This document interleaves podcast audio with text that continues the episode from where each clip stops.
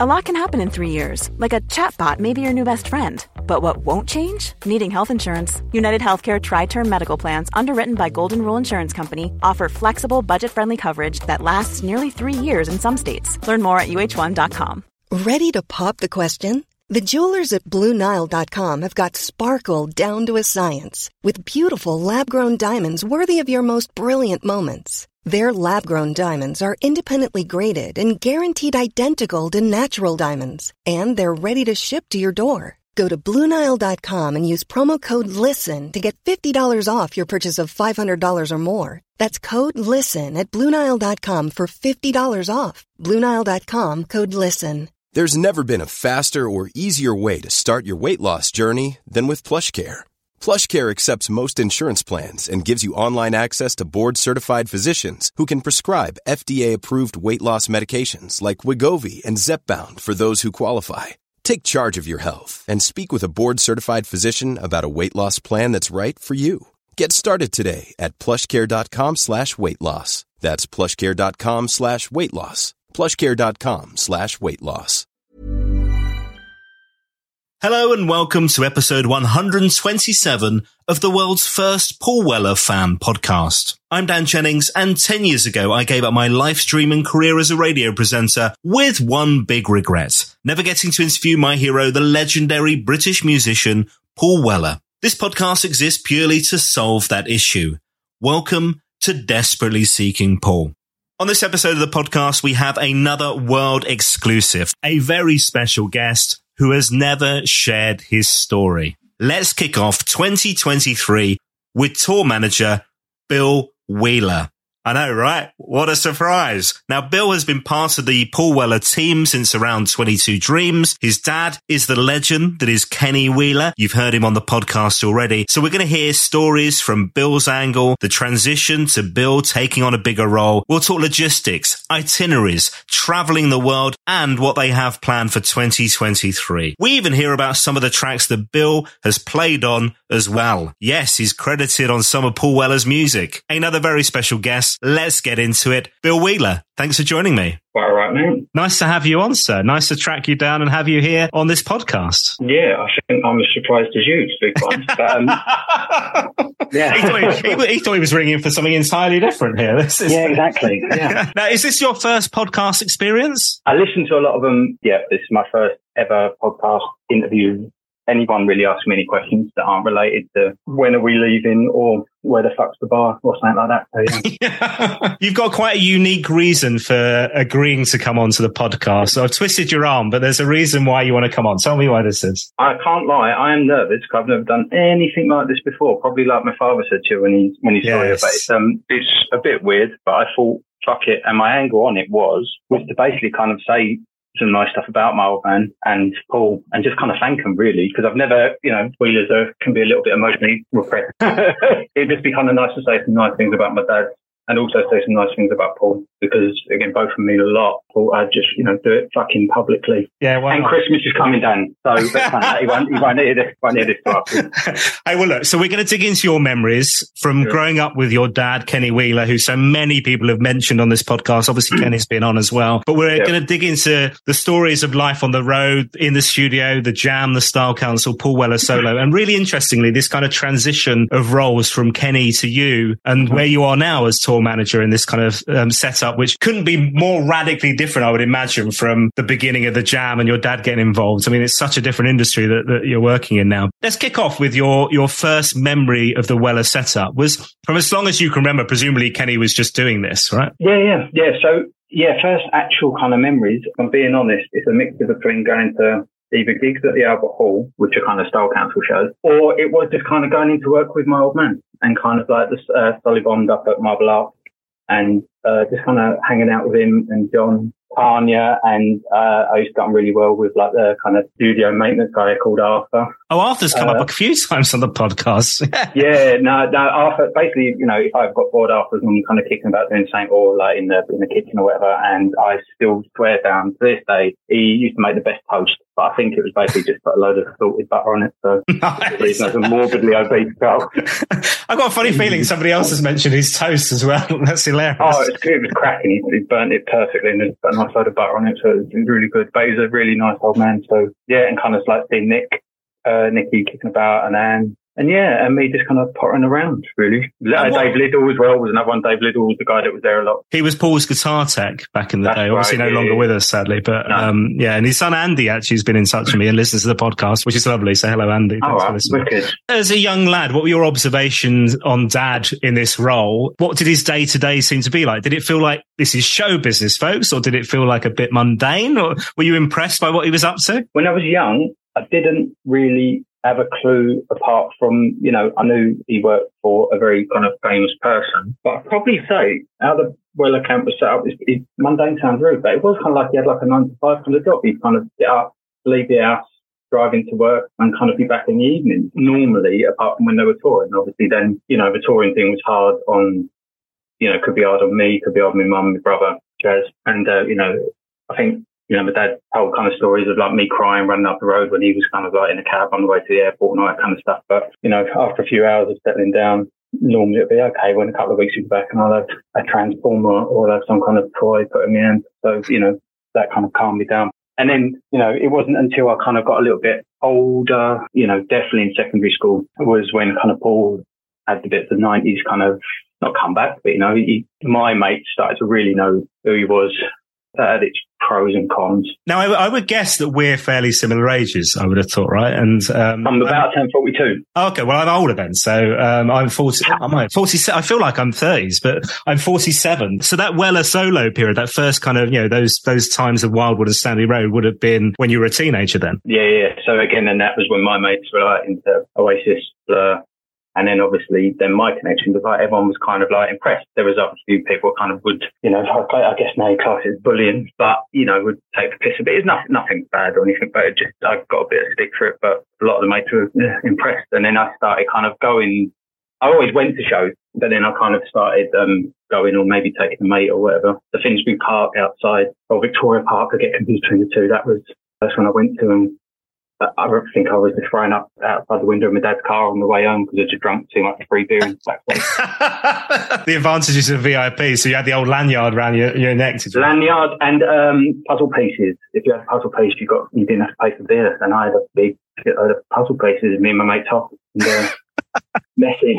As a music fan, I mean, I know that you you play a bit as well. No, I have a guitar.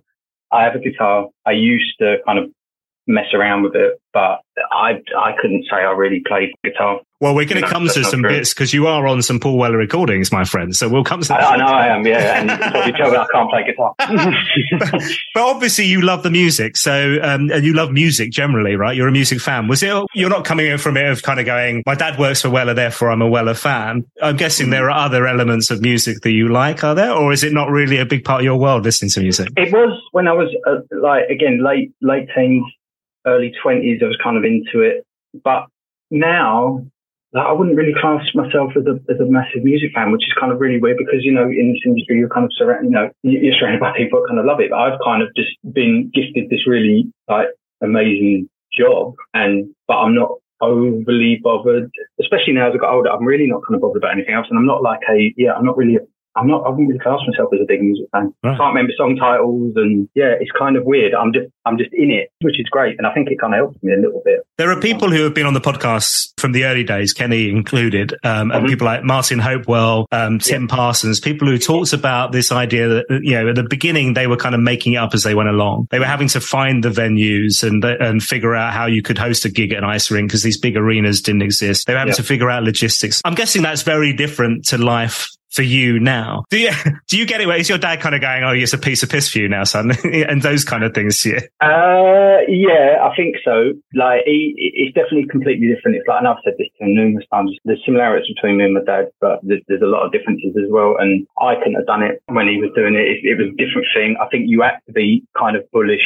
You couldn't take any shit really Whereas now you can do way more stuff in advance and way more stuff very quickly. It then leads to you get snowed under with multiple emails and phone calls and Zooms and stuff. But um, yeah, it's, it's different. I couldn't have done it when he was doing it at all. And you know, that that's still involved now, but it's like he finds email a bit, you know, hard.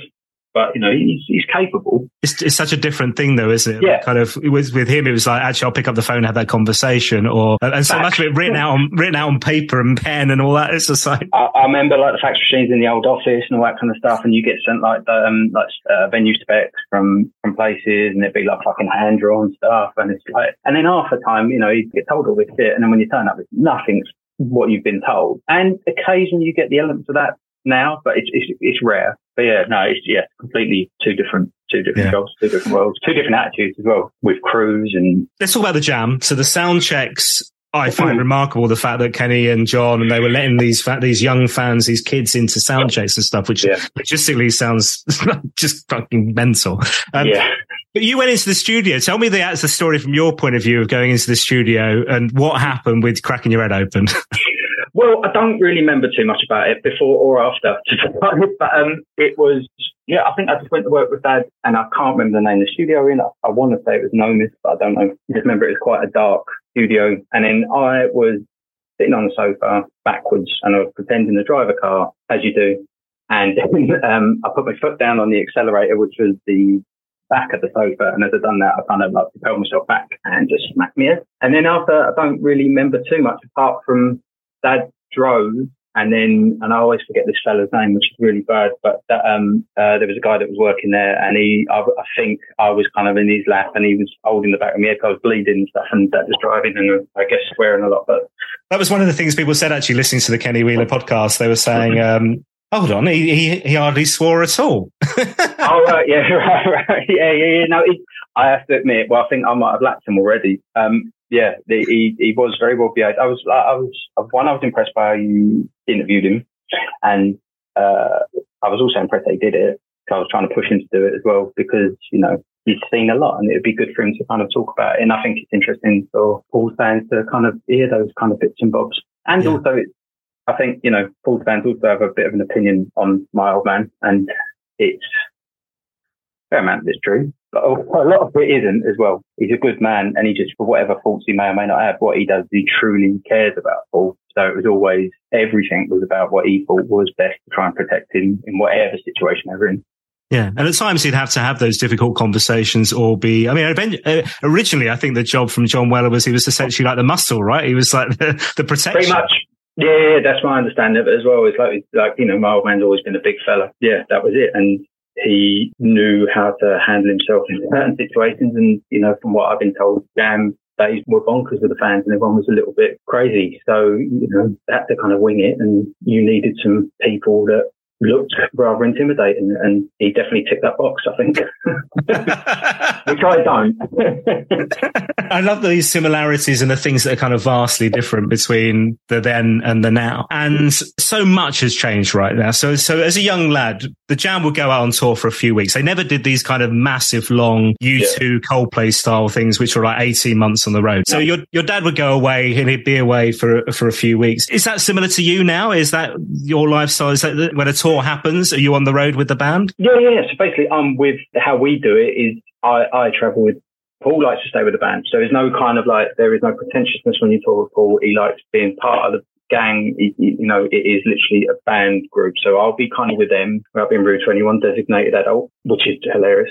And then, um, the crew, and then the crew party kind of travel separately because they obviously need to get to shows early, hang up, and all that kind of stuff. So then it's my job. And we also have Carrie Mark, the security guard, and he's kind of with us as well. So between me and him, he kind of rounds them up as well. Yeah, but I'm with Paul. If we have to ever, sometimes, you know, especially in Europe and America, we've got long drives. Has travel separately a little bit just because, you know, he doesn't really do, like, he doesn't like doing overnights on buses, which are great. And it's the best way to actually do the traveling because you do all the traveling in your sleep. But he likes hotel, shower. But then that also means next day getting up kind of early, airports, trains, and all that stuff. And if that's the case, then it's normally just kind of me and him just jumping in cabs and bouncing around airports or train station. And how much has that changed, that kind of experience on the tour bus from the times of, I mean, I know you weren't there, but you may have heard stories from your dad and stuff where people were talking about the Style Council, for instance, they'd all sit and watch movies together, like Carry On or cartoons and stuff. Whereas now we all have, you know, we all have a computer in our hand, essentially the smartphone, Yeah. and we can consume our own music, our own videos. How much of it is when they're on the bus, they're together and they're doing things together as a, as a team versus being sat in seats and listening to their own thing or just doing their own thing? I would say like 80% of the time, they're always kind of hanging out together, especially with the, I say the new lot, but you've got like, you know, Crofty and Ben and, you know, uh, Pilgrim. And now, Tom, I feel like I've forgotten someone. This is the same. I go for it in a hotel whenever. Steve Cradock. Don't forget Steve, just don't. He'd always fucking been there, ain't he? Um, they always just sitting around hanging out. It's very rare. I, I kind of go up, the, the buses will have two levels. So normally there's a top front lounge. That's where I'll go and hide. And then I'm kind of up there and I'll be on my laptop kind of doing emails or pretending to be doing work. and um, the downstairs bit is where the kitchen is and where the kettle is. So, and then everyone else just hangs out down there. But they're always kind of chatting stuff, talking music, talking films, family. You know, it's, it's all a very nice social. Everyone gets on. There's no dickhead in the party. It's just it's, it's very relaxed. It's kind of got a bit of a family, sounds shit it, but it sounds like it's got, it's got a bit of a family orientated kind of feel to it. You know, everyone gets on. We're just, you know, on the way to work. And then when you get in the gig, everyone just takes it, you know, seriously wants to do a good job. But it, yeah, it's all pretty relaxed and stuff. Now, take me through the day of a gig now um, and what happens. So you mentioned like the crew getting there earlier, obviously setting up and stuff. But your job yeah. starts. Obviously, the alarm goes off in the morning. You're getting dressed. You're doing your teeth. You're having a shower. All that lot. But yeah. what does it look like? What does that day look like for a tour manager? For a tour manager, well, a lot of the work's done even before the tour starts. Ninety percent of it is kind of done before. You know, you're the one that will book everything from trucks to hotels to trains, planes. You're doing the show advance with the promoter. So you, you know, you're sending him the nuts and bolts on how we like our shows to work.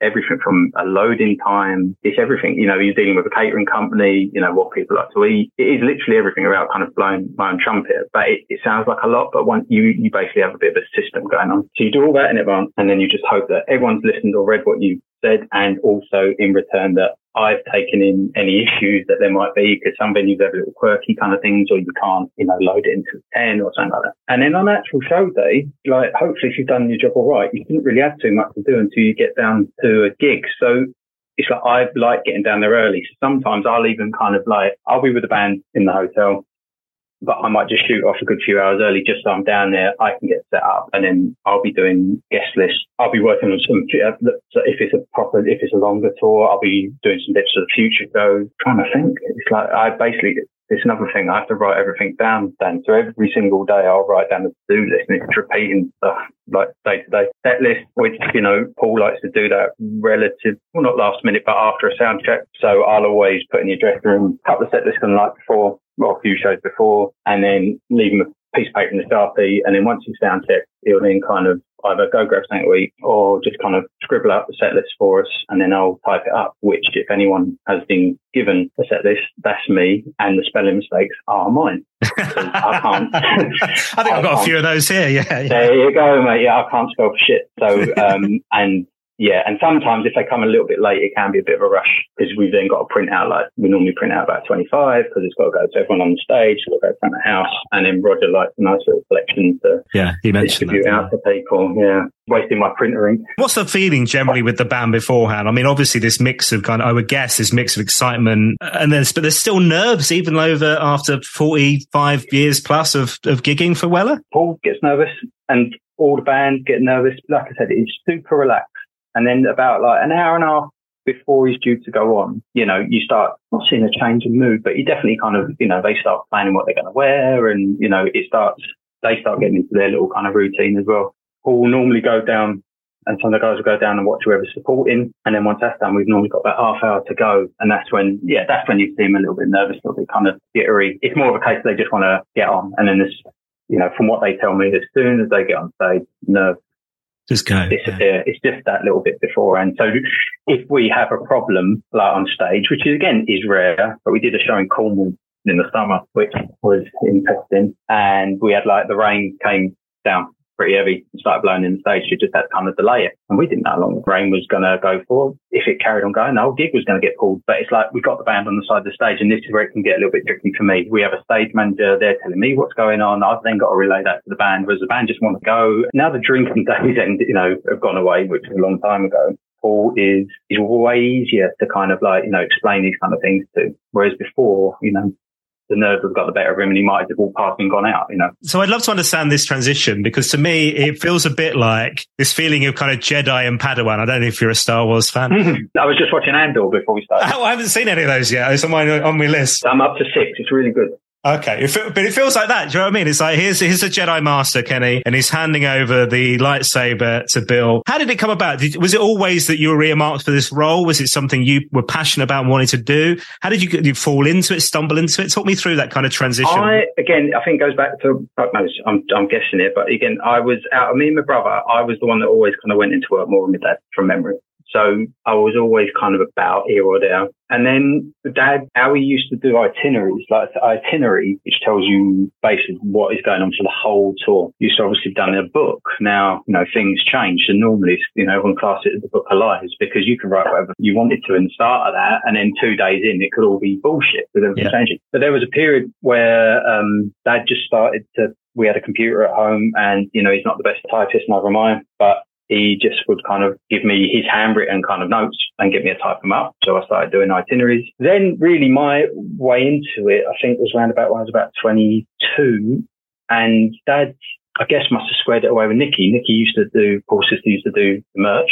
And then I don't know if Nikki I needed some help. And then dad suggested me or dad kind of asked, would you be all right? Bill came out, started doing stuff. But that was my way in. I started doing t-shirts and Nick. And then kind of just uh, always been about ever since then. The actual thing from going from merch to tour manager was just, I don't know, it was just kind of there. You know, was, yeah, they took me away. There were some tours I got, I got taken to America and Japan selling t-shirts, which is, is bonkers. But I think Dad needed someone there. It was also a bit of a time, and I could be getting my time those crossed over. Dad and John being a team for so long, when John obviously started to, you know, take a step back or just couldn't, just couldn't be there all the time you know, dad was then kind of on his own. It, it, it's a fucking lot, six, six, seven band. It could be sometimes, and you've got like maybe 10 to 12 like crew out. That's a lot of people. And like I said, like I said earlier, I like to get down to gigs kind of early so you can be prepared. But if I'm only allowed that because, you know, I've got Mark one end rounding up the band and, you know, otherwise I'd have to be there because you just, something happens.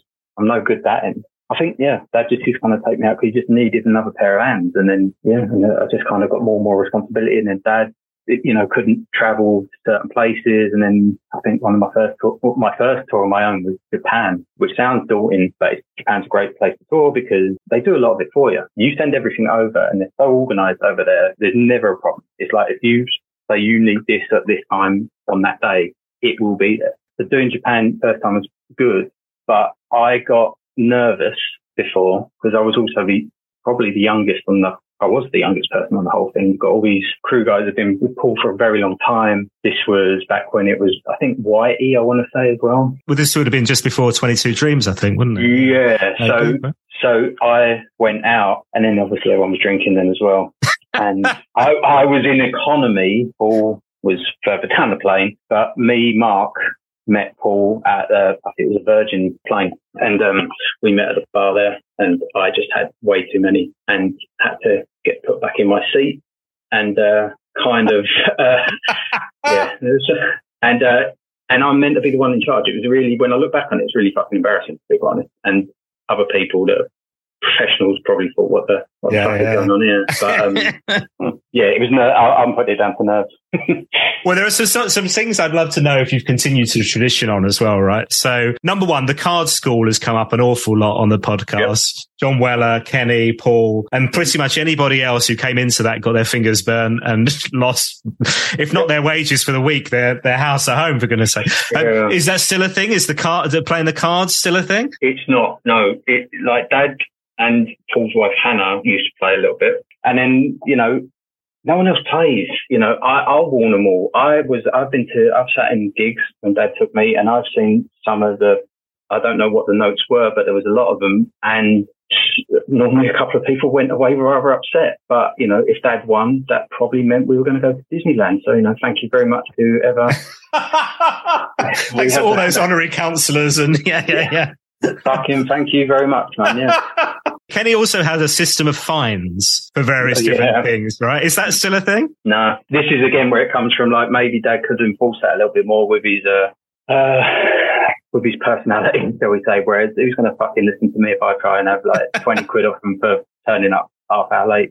But again, I don't have to because everyone is extremely good at it. You know, they will laugh if any of them listen to this back because I normally will still dig them out of it. But everyone in the band's really cool and you know, just there to just do the gig. So if you kind of say 12, they'll be there at 12. And then we're good. Paul's good at timekeeping as well. Okay. You know, so it, yeah, I've got, no, I've, got no, I've got no bit to say about people really in that kind of way. Yeah, yeah. No, but there's so, there's so much you hear, isn't there, about kind of, you know, rock and roll and the amount of divas and the, I mean, somebody on the podcast yeah. is talking about Axl Rose not turning up to a gig like three hours late and banging into the curfew and all kinds of stories like that. Whereas it seems everybody has said, I mean, it's very professional. It's kind of, you know, very respectful. And ultimately they really care about giving a good performance to the fans and all that's really, it's really important. Everyone we've got working on it now, especially now, you know, because we've got a different kind of crew. You know, Rod, Roger's been about a bit, and you know, we just I was say just lost bands like he died, which which will make him laugh. But and Jones, who was called the front of our side for a long period of time, just retired.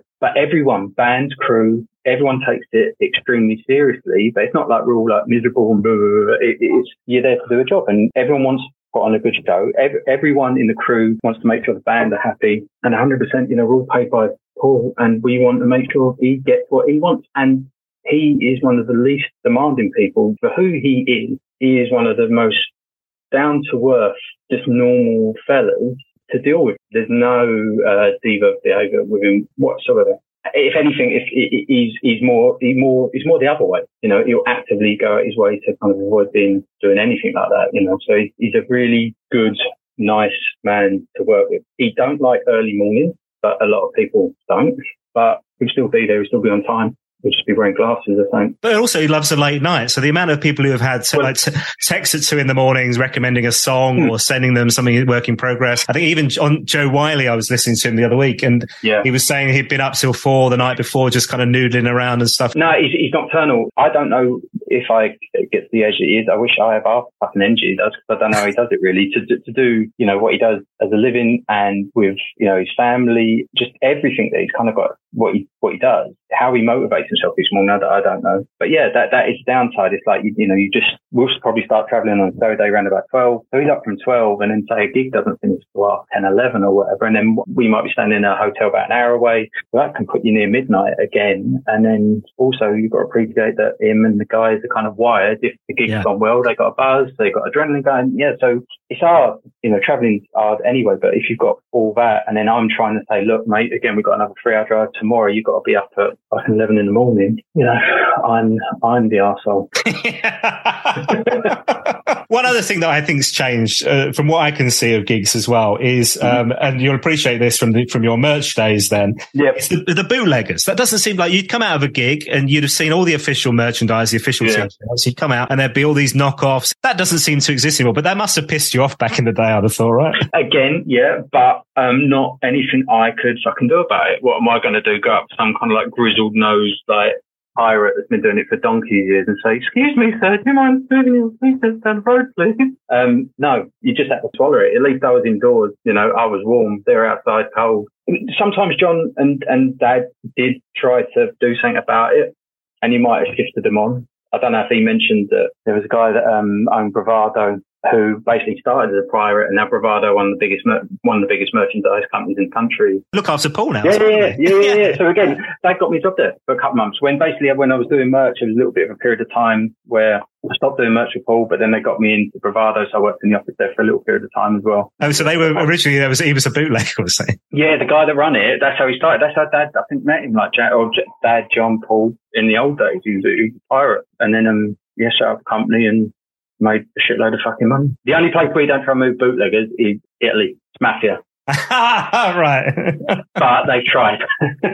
Never mess with that mafia or no, um no. or ice cream vans. That's the thing I've learned. That's the one. Yep, yep, yep, yep, yep. Don't mess around with that. So let's talk about some of the places you've been because I'm guessing it's mm-hmm. pretty much the entire planet, right? Uh, yeah, We've been around UK, uh, obviously shitloads. Most of Europe, I think I've been up Scandinavia for once. We've done like Norway, Sweden. I think I've been to Denmark with him. And then, uh, you've been, been around America. Never across the, I've never been across the bottom of America with him. I think the old man did once. Do little parts of Canada. We go over to Vancouver. We've done, I've done Toronto. Don't think I've ever done Montreal with him. And then Mother's Day is around the corner. Find the perfect gift for the mom in your life with a stunning piece of jewelry from Blue Nile. From timeless pearls to dazzling gemstones, Blue Nile has something she'll adore. Need it fast? Most items can ship overnight. Plus, enjoy guaranteed free shipping and returns. Don't miss our special Mother's Day deals. Save big on the season's most beautiful trends. For a limited time, get up to 50% off by going to Bluenile.com. That's Bluenile.com. I'm Sandra, and I'm just the professional your small business was looking for. But you didn't hire me because you didn't use LinkedIn jobs. LinkedIn has professionals you can't find anywhere else, including those who aren't actively looking for a new job but might be open to the perfect role, like me. In a given month, over 70% of LinkedIn users don't visit other leading job sites. So if you're not looking on LinkedIn, you'll miss out on great candidates like Sandra. Start hiring professionals like a professional. Post your free job on linkedin.com slash people today. Asia's normally like a lot of Japan, and then I don't know if he's really done anywhere else in Asia. Australia, he went back to like relatively recently, first time in a while, and uh, you know I love Australia. So New Zealand, yeah, he just hasn't. He had a up until obviously the uh, horrible shit that's going on. He, he, had a thing about wanting to go to Russia, and we came close once or twice, but it was a good few years ago. But he's never been. I have with someone else, but I wouldn't right. be in a Russia. So here's a question for you. Can you remember your first credit on a Paul Weller album? I don't mean as a performer, but just your very first mention on a Paul Weller album, like a thanks to Bill. Uh, no. nah. Uh, fuck. I could remember the name, the order of the albums now. What was the one after 22 Dreams? Wake Up the Nation. Got to be that one then, ain't it? It was actually 22 Dreams. Oh, was it? Well, there you go. Maybe it's my wonderful uh, incorrect spelling on itineraries. Lighthouse would have been doing merch, so yeah, that was there. Yeah, there's a little little thanks to both of you on that. But there are some other credits. So let's talk about this because Will of the People, the most recent Paul Weller box set, I suppose, three albums of B sides, remixes, rarities, demos, and there's a track called "We Got a Lot." So this would have been around Sonik Kicks time, right? And in the show, you're looking confused, but we don't even know you're on this. Probably you'll probably do some royalties in the notes, in the um, in the sleeve notes, it says this was fun to do. It's got Bill Wheeler on fuzz guitar too, which is rare. This yeah. was done in first or second take, as a lot of these tunes were. So this was Sonik Kicks time because it was also on the Dragonfly EP and When Your Garden's Overgrown single. So a song called We Got a Lot. You're yeah. on fuzz guitar. Any memories of that whatsoever? And that's Paul writing those sleeve notes, by the way. Uh no. Who else? Who else is on it? Well, the interesting thing about Sonik Kicks is it's really hard to find out who's on it because the album just lists a load of people. Because I think they layered it all up on like um, digital editing, right? So it's, it's on Pro Tools, yeah. whatever. I don't think they're quite sure who's on each track, so they just named everybody in the bulk of it. But you're on that. No, I remember. I remember the tune I did on Saturn's Pattern. Okay, so long time. Yeah, that's it. Yeah, that's the one. I remember. I remember. I obviously remember doing that one. And then there was, but there was a period which would have been a late night, which was me, Paul, and then uh, Paul's cousins, Mark and Max, were in there as well. But I, I might have that wrong as well. But said, Dan, my memory's really bad. But uh, long time, yeah, I remember. I remember doing that. That was done in two takes, and that was basically Paul working me like a puppet. I was just. I was down the studio, and he had an idea, and he came in, and he literally kind of like put a guitar in my hand. He had a guitar, and he said, "Look, do this." And then we walked in. I'd done it. Came back. We listened to it. I was kind of surprised. I still reckon Stan might have turned me right down. I don't know. Uh, and then he said, let's do it again.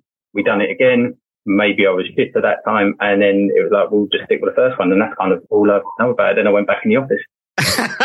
Brilliant. we have walked, walked in, smashed it, left. Done. That's all you need. I'm retired now. I remember reading a bit about this where it said on the day of recording, like none of you knew this song. So, so, like the whole band, not just you and Charles and whatever, but none of you knew this song. Paul comes in with it and then, yeah, like one or two takes, we're done. It's on the record. Yeah, yeah that was it. It was, it was good because again, it's like, if I have any musical taste, it is kind of like, I like really with anything Paul does, I always like kind of the more energetic, kind of rocky kind of song. So to kind of be on one and one he still plays now is kind of hmm. good. I haven't been invited to perform live. Um, you know, uh, my fee's way too high. Then even um, Marco um, Reese has had a go on the live stage. Come on, man. Yeah, Mar- Mar- Marco was wicked as well. Like that yeah, was, um, good. yeah, he was good. He was very nervous beforehand, but um, yeah, he, he held it together and he's got more balls than me. If I ever was invited, I think Paul, when I was younger, asked me to uh, introduce him, but I don't like talking in front of crowds, so let alone going out in front of a bunch of people and yeah, no, the idea now just makes me shiver. And I don't know how they do it every single night. Yeah, I don't like it at all. Well, I find the whole thing really fascinating about how they record now because it's so different from the Jam Style Council days where a lot of the time, like these demos don't really exist. There's maybe like early versions of things, but it's not like he's coming into the studio with fully structured songs and stuff. And then you're bashing these things out in one or two takes. It's just unbelievable. I used to sit in the, in the studio a lot. Now, not, not so much because I just feel not like I'm in the way, but it's just I don't know. One, I've got a lot more stuff to do, and it's just um, he does. He just seems to kind of like because it's his own studio and there's no time restraint, and he can just sometimes it will come to him quickly, and he'll kind of you know if he thinks it's right, it's right. But other times he's got no time. He's got no time pressure on him, so he can just take it, fiddle with it as much as he kind of wants to. And it is like you said, you've been down there. It's, it's a, you know, I guess you got the vibe. It's a it's a relaxed. That's not a relaxed kind of space. It's very kind of friendly and it's a nice place to be. Well, look, I'm hoping to come down when there are actual more people there and seeing some of that stuff. There was one other one actually. I don't know if you know this. So the deluxe version of that Saturn's Pattern album, you're right. on as well. And there's a song, a cover version, I am a Roadrunner. So this is in the Sounds of the Studio book. Steve Brooks is talking about. It. So Steve Brooks says there was me, Paul, Andy Crofts and Bill Wheeler. Bill started playing some grungy guitar over the track and Paul liked it and wanted to jam it out. So that was one of, one of the other songs as well. It's like, I, I would have been I would have had a few beers as well. So, and it was a while ago, but I do remember that a bit more. But yeah, that, you know, it would have just, it would have just been Bill, go on, go on. I would have said no and he would have goaded me into it. And then, yeah. and I would have felt very, un- very uncomfortable and you know, because you're in a room with a guy that does it extremely well, and who the fuck am I? well, presumably Kenny never had any aspirations to play. Has never, and he's never been on a Paul Weller album. I don't think as a as any musician or anything, right? No, again, my dad's hands were, you know, not really built for guitar playing, really. So it was. um he did used to have a guitar, which I think I broke, but he, uh, yeah, no, he, he, same as me now. He, he just never any interest. Dad a big music fan and stuff, actual playing. Yeah. It'd be lovely to hear your memories of John because you obviously got to see that chemistry between these two great friends, but also the triangle, the three of them, you know, Kenny, John and Paul and that dynamic, that chemistry between the three of them. Yeah. John was just like, you know, I know John did a, a few interviews and he just was what he kind of came across as. He was a very kind of genuine, down to earth person. He was just super friendly to everyone. And my dad like my dad loved John to the bone. He's like he, he felt a lot of gratitude towards John as well because my dad, you know, just you know, like you said, went from potentially being like security to being just given this like, ridiculous fucking opportunity. My dad's forever been grateful to the Wellers. And John was just like a really nice guy and they were kind of mates and then they just kind of like traveled around the world. It's hard to kind of explain because it's just, it, yeah, it was kind of just like a group of mates going around having a laugh, really. John was the manager. Dad did the job he needed to do, but then they would just kind of like sit in room and play cards together. And then once the gig was done, they'd sit at a bar together and just kind of chat and do whatever. And, you know, I don't know. Again, I go, I go back. I don't know how my dad, especially in the drinking days, I don't know how my dad did the job. With, he claims he never really got hangovers, but, you know, he'd be up late nights. And I, I tried to do it for a couple of years and I just couldn't. um, and so when Paul stopped drinking, it was kind of, um, kind of good. Everything kind of died down a lot. Um, so I'm kind of happy for that. But yeah, no, John was really good, always really good to me as a kid, always really good to me. Like when I was older and when I was doing merch, he used to like the fact that I used to bring all the cash, but at the end of the night, so was happy, normally happy to see me coming. Same for Anne as well. Like I'm still, you know, I, like to think I'm pretty close with Anne and the lovely lady that I get on really, really well with as well you know, things with John loads still, you know, it's been, it's got to be like 10, 12 years now. It's always had a family element to it. You know, it's tight. Paul and the Wellers, I would say, are kind of like all of them are, are loyal people. You know, they're very down to earth kind of loyal people. It amazes me how here we have a musician who we are now 45 years well, just over 45 years since that Jam first single in the city, right? But here's a guy who still wants to make new music. We're still getting, you know, fat pop on Sunset. But also when you see a live tour, those tours that you put together, this is not a guy who's rattling through the greatest hits. It's not the same show every night that he's kind of, you know, he's not a, heritage act in that way. And I don't mean that disrespectfully to those that, that do that and have a career from that, a fair play, you know, but he just wants to keep pushing it forward. And this, I mean, I just find that remarkable because, you know, so many of us, it's just, you know, some things just, ah, it's just hard to keep things fresh, isn't it? In these kind of, you know, in, in any job, I think. And he considers it to be a job as well, from what I've read. He, he does, but it, it, he will also kind of openly say it's like he's got a couple of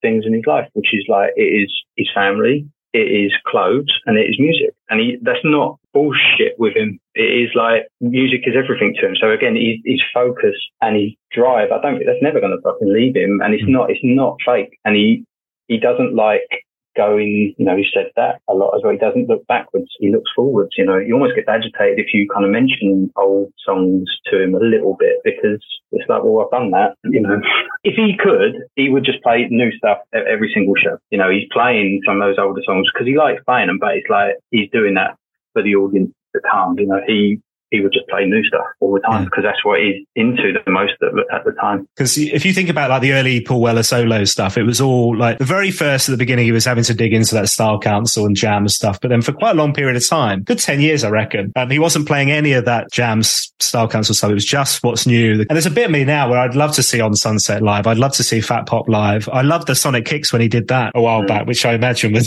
like logistically from a tech point of view was horrendous to organize. That was a bit intense. There's a couple of tours that always stick in my head, and I really enjoyed that one. That was good. I didn't like the fact that I was the one that kind of like trigger the the intro, so I was on the side of the stage with a fucking headset like a loser. Um, Why haven't you pressed the start button? yeah, w- if they gave me a big red button, I would have been way happier. But no, you have to kind of like cue the front of the house and cue the lights. It was like a actual kind of production.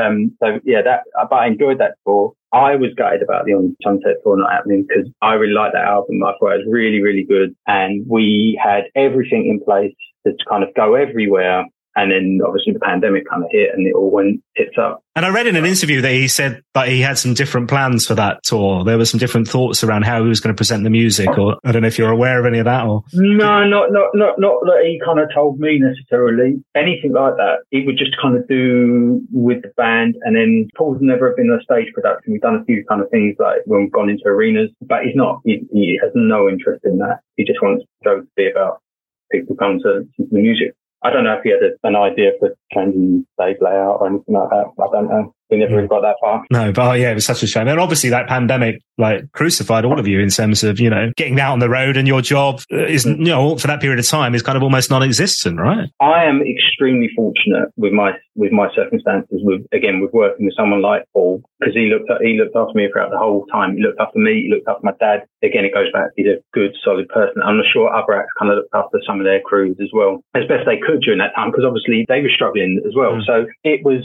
a, a weird time. It was kind of pretty busy though in an odd way at the start because, as you said, 2020 was going to be quite a full on year for us. You know, we didn't know what to do. It was, do we just scrap everything or it was like, no, no, no, don't do that because, you know, this isn't going to last us too long. You're hearing, oh, in a couple of months it'll be fine. I think we moved European tours, I'd say about four times because we were desperate.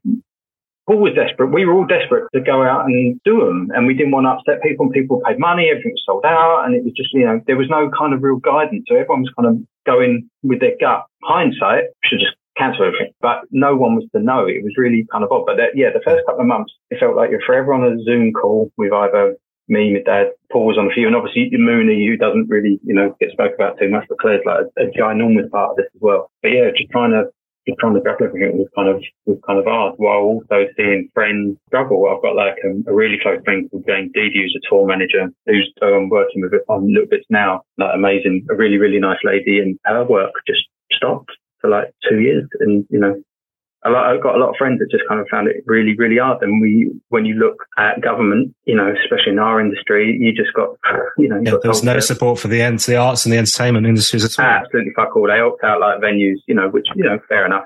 But, um, the actual people that keep it going, uh, they don't fuck all for. And it's partially, I kind of find like I don't want to rant about this, but the industry, I think itself is to blame because it doesn't really have any, in my personal opinion. One, no one in the outside world knows what a tour manager does, really knows what a backline tech does. No one, no one knows really, but there's also no organization around it. Like everyone is self-employed and you just kind of most people fall into this. There is a generation now coming through where you can go track and do college courses and, you know, it is getting out there a bit more, but there was no one looking out for it. And there was not one voice. You had like We Make Events team trying, but it didn't get a lot of traction. And you know, it was really hard. So to get back out is great, but, you know, it was still hairy when we finally managed to get those UK tours done at the end of last year and then early, even the early part of this year, it was, it was, you know. there were even some dates where you had to like, I think Paul got COVID or a member of the crew got COVID. I was shitting myself that whole period of time because again, didn't know how to fucking handle it. And everyone's got their own views on it and all that kind of stuff. And it was just, um, we, we started the one in October and we lost a couple of again, they didn't die, but we lost a couple of crew guys quite early with, with, with COVID. Um, and then we kind of like thought, ah, fuck, well, we've really got to really tighten up what we're doing and just try and create the tightest bubble possible, which is really hard when fundamentally you're traveling around, which you weren't really meant to do, and going into venues with lots of people, which you weren't really meant to do. We kind of learned our lesson pretty quick. We tightened everything up really quickly. And it was really hard for everyone. It was really hard on the band. It was really hard on crew. It was really hard on Paul because it meant family couldn't come out. We don't have lots of people backstage, but you know, everyone's got kids and Paul's yeah. got a lot of kids and they'll come out to shows. Hannah will join us and all that kind yeah. of stuff. So there's always, there's always people milling about. To be away for like three weeks and Paul not the like, you know, the younger kids especially was really hard on him. And then I also kind of felt like the bad guy all the time, you know, like, you know, guys, we've got to do this, we've got to stay here. And, you know, this, it was so anti what you do when you go out on the road because, you know, it's meant to be a fun experience, right? Yeah. And it wasn't. And I felt like I, I personally felt like I was the one ruining it for everyone and making it feel like it was, you know, it is work, but it was just, yeah, I, I felt personally like, uh, not lonely on that one, but I did feel kind of like, you can feel kind of on your own as tour manager anyway, because you're kind of like the middleman. You've got, you've got crew, that's a group. You've got band, that's a group. And even though I'm with the band, it's like I am also yeah. a bit separate. But the band, again, everyone's really great integrating and stuff like that. But on that, in that particular tour, it was, it was kind of hard, you know, because I don't like telling people what to do. and, uh, my thing was trying to get to the end that was it. Let's get to the end. And then everyone's got money in their accounts and everyone played the gigs and fans got what they wanted. And that was the goal. So to get so close when everyone tried their hardest, it was kind of gutting. And then it was also a bit of a scramble for me because we had to send everything back kind of quickly. We had to get announcements out, which, yeah, it was just it, but we couldn't get around it because it's public now. It was Paul that got it. So you can't get around that one. you can't really, can you? yeah, if I walk out, you know what I mean? I've got, apparently I've got one, well, you know, probably I've got three songs. So apparently I know three songs. If everyone wants to hear that for, for two hours, um, we have to get one of those songs in the set list for you up. That's going to be my next mission. Um, there was a quote from Paul actually in one of the books, which as you were saying that just made me think about, about you. So let me read it to you, right? This is about Kenny. And Paul said, Kenny is the one who cops the most flack. I think I read this to Kenny as well, actually. A tour manager's role is the toughest, in my opinion. They get it from all sides, band and crew, and at times from promoter, manager, and punters. He said about Kenny, he's had near heart attacks over us, me and Papa John, but I love him because he's always looking out for us. I hope he knows that, this grizzly bear with a heart of gold. And I love that quote. I thought that was wonderful. But it does seem from what you're saying, the kind of bit about flack and the kind of, you know, the toughest role. I think Paul would still say that now. But what, what do you think he'd say uh, about you? One, I'd argue I ain't got the toughest one, and it is also different now. Again, everyone's attitude on the road is different. There's a less. I'm not necessarily talking about banded. There's less kind of a, there's less of a rock and roll element. There is more kind of professionalism to it. So any kind of aggression there may have been from even crew guys, there's not the edge there used to be anymore. It's definitely more of a team thing. So I don't even want to be as rude to say a generational thing because you know we've got some older people on the crew as well. But it's just there is a different. It's just different. And um, people uh, just have a bit more of a professional attitude now, or have learned to have a bit more of a professional attitude. So there's not there's nowhere near as much confrontation as there possibly had to be. I, I like hanging around our crew. We I think we've got really good guys. It is normally a lot of laughs, and um, yeah, it's fun. So the stressful times, I'll, I would even say with my dad, it's way less than he has. But what okay. Paul would say about me, I don't. Uh, I don't know. I don't know, really. Less of a grizzly bear. Oh yeah, less definitely. yeah, yeah. I ain't got any of that element in me. Um, I don't know if you call me a, a, sarcastic little prick because I'm. I'm not. I don't have any aggression in me, but I can be a little bit sarcastic, shall we say? I class Paul's family. I class his family as my family. It, he means a fucking lot to me.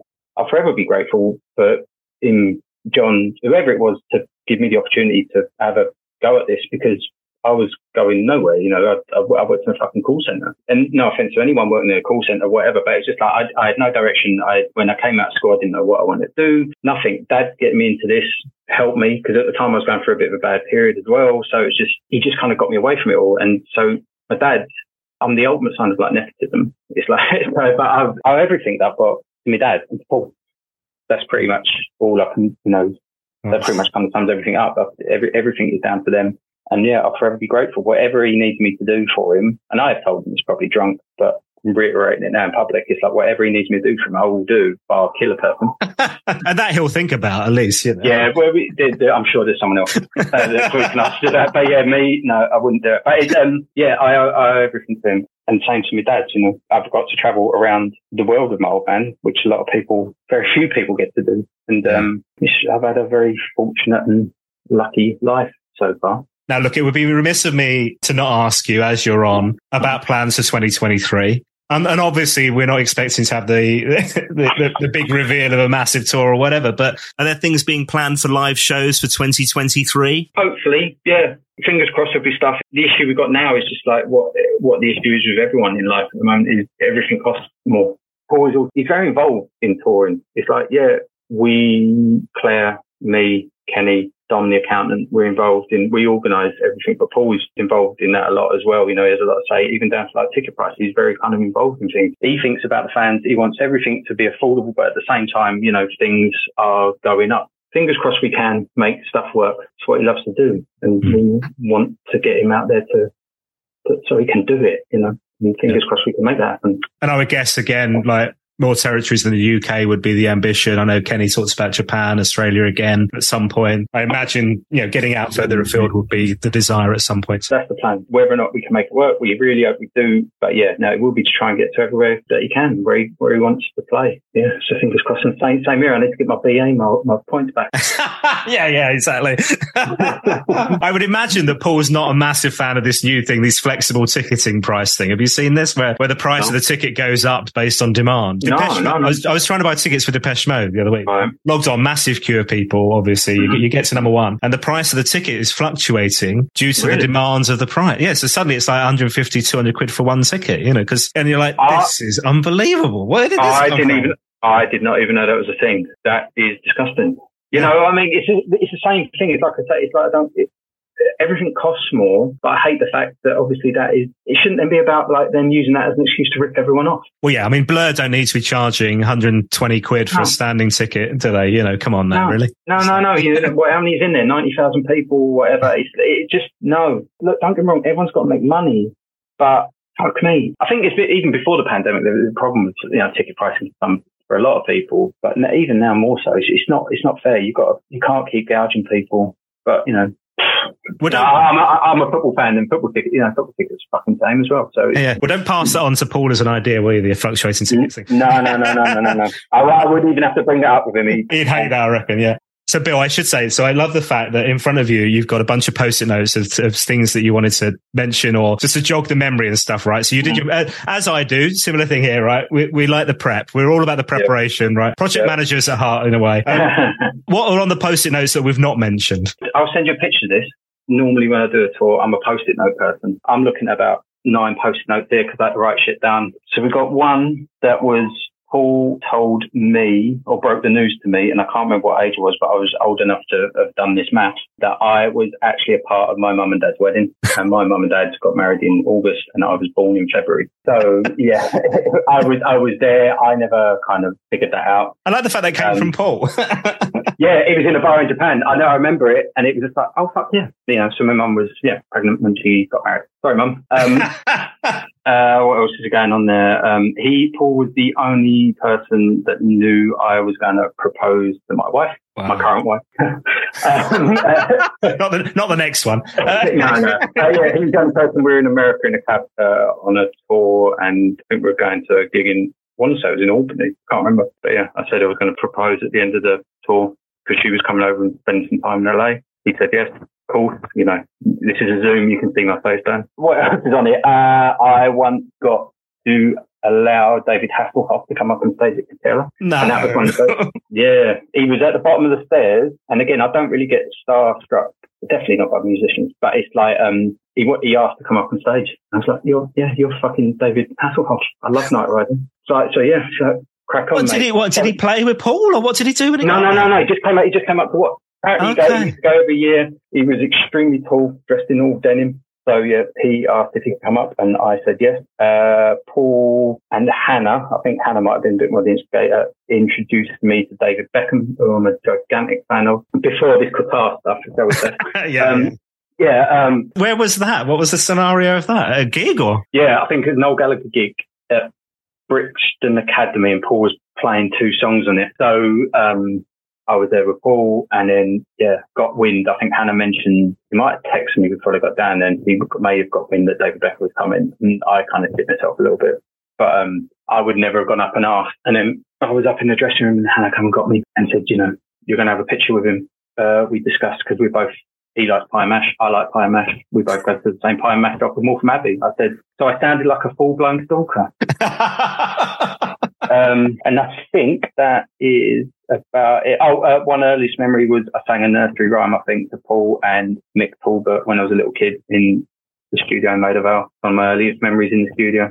I wonder if the tapes were running on that. I don't know, but it'll be another credit. You've also, you know, you've already, that would be on some... for me. I'm, I'm owed, I'm owed some money up. I can tell what you, he's typing the email frantically now. Hey, Bill, this has been so lovely spending time in your company, man. Um, really, really lovely to have you on. I know so many people are going to enjoy hearing your story and your tale of life within the crew and stuff. So thank you so much. I do have two questions for you before you go. So you're allowed one Paul Weller song for the rest of your life. It can be the Jam, the Style Council or solo. What are you going to go with? I used to nag him about playing brushed all the time. Oh, that's been in there. That's back in the set list recently, right? I know, and I am taking full credit for that. Um, but it was ages ago. Me and uh, when I was doing merch, me and my friend Phil used to come out and do it. Uh, Phil used to go in and sound check and he never used to listen, but he, yeah, the brushed is the one. And then final question, you'll know. Obviously, the purpose of this podcast is to talk to lovely people like yourself who've got these connections, these stories, these links with Mr. Weller. But it's for me to get the interview with Paul that I never managed during my radio career. I mean, God knows when this is going to happen. Surely this has got to be the year 2023 and all that. But if it happens, what should I ask him, Bill? Uh, oh, right. Uh, who's the better tour manager? Has he ever had anybody that hasn't been a, a wheeler? Because that, that, would be really yeah, awkward. There, no, there, there was yeah, no, fuck me. Yeah, um, yeah, there was. I again following the theme, can't remember the guy's name, but yeah, there was obviously one. There was a fella in the jam used to do it. But um, who's the best wheeler tour manager? Let's, let's put that one. put that one in. Brilliant, Bill. Thank you so much, man. I really appreciate you coming yeah, on. Nice Thanks a lot. All right, mate. Nice one. Thank you. Take care, mate. Well, that was lovely. My thanks once again to Bill Wheeler, tour manager at Paul Weller HQ. What a joy. What an episode. What a guest to kick off 2023. Do head to my website for the show notes to this podcast episode, including links to the songs that we talked about. It's paulwellerfanpodcast.com. And whilst you're there, you can show your support by heading to my store. We've got exclusive merch, our first official podcast mug, and you can also buy a virtual coffee as well. On the roll call for doing exactly that. Hello to Grant. Hi to Chris Carubba, who says buying a coffee on behalf of my dad, Enzo, the biggest Paul Weller fan in the world. Love your dad. Happy birthday. Thanks, Chris. And hi, Enzo. Hi to Ian. Thanks for your virtual coffee. Cheers to Vince Bicarino as well. Thanks for your generosity, sir. Much appreciated. Ditto, Sean Wilson. Hi, Sean. Steve Henson, John Reed, Martin Bonhom, Mike C, Simon Cartledge. Hello to you all. Thanks to your virtual coffees, Martin Glover, Steve Perry, Peter Cook, Terry Vine, Andy Tolcher, Brian G, Mike Steer, Steve Perry, Alex McLaughlin, Ewan, Jen, Brian, Stu Burns, Colin, Jane the Jam Tart with a heart, Nick Keane, Roger Clark, who says, We love the podcast, Dan. Such passion from such a wide range of Weller connections. Please give a shout out to our cycling club, Moon Glue Cycling, based up here in Ripon, North Yorkshire. Well, hello to you, Roger, and thanks for your virtual coffee. Thanks also to Mark Zalkman and Brian. Cheers very much indeed. Really appreciate your virtual coffee and your subscriptions. Get involved if you're interested. PaulWellerFanPodcast.com and just head to the store. Thanks for all your support, folks. Do make sure you follow, you subscribe wherever you get your podcasts on Apple, Spotify, Google and more. You'll find me on social media as well. You can get in touch on Twitter at Weller Fan Pod or on Instagram and Facebook. Just search for Paul Weller Fan Podcast. Thanks for listening. I'll see you next time. Imagine the softest sheets you've ever felt. Now imagine them getting even softer over time. That's what you'll feel with Boll and Branch's organic cotton sheets. In a recent customer survey, 96% replied that Boll and Branch sheets get softer with every wash. Start getting your best night's sleep in these sheets that get softer and softer for years to come. Try their sheets with a 30-night guarantee. Plus, get 15% off your first order at bollandbranch.com. Code BUTTERY. Exclusions apply. See site for details. Hi, I'm Daniel, founder of Pretty Litter. Cats and cat owners deserve better than any old-fashioned litter. That's why I teamed up with scientists and veterinarians to create Pretty Litter. Its innovative crystal formula has superior odor control and weighs up to 80% less than clay litter. Pretty Litter even monitors health by changing colors to help detect early signs of potential illness. It's the world's smartest kitty litter. Go to prettylitter.com and use code ACAST for 20% off your first order and a free cat toy. Terms and conditions apply. See site for details. Hey, it's Paige DeSorbo from Giggly Squad. High quality fashion without the price tag? Say hello to Quince. I'm snagging high end essentials like cozy cashmere sweaters, sleek leather jackets, fine jewelry, and so much more. With Quince being 50 to 80% less than similar brands. And they partner with factories that prioritize safe, ethical, and responsible manufacturing. I love that. Luxury quality within reach. Go to quince.com slash style to get free shipping and 365 day returns on your next order. Quince.com slash style.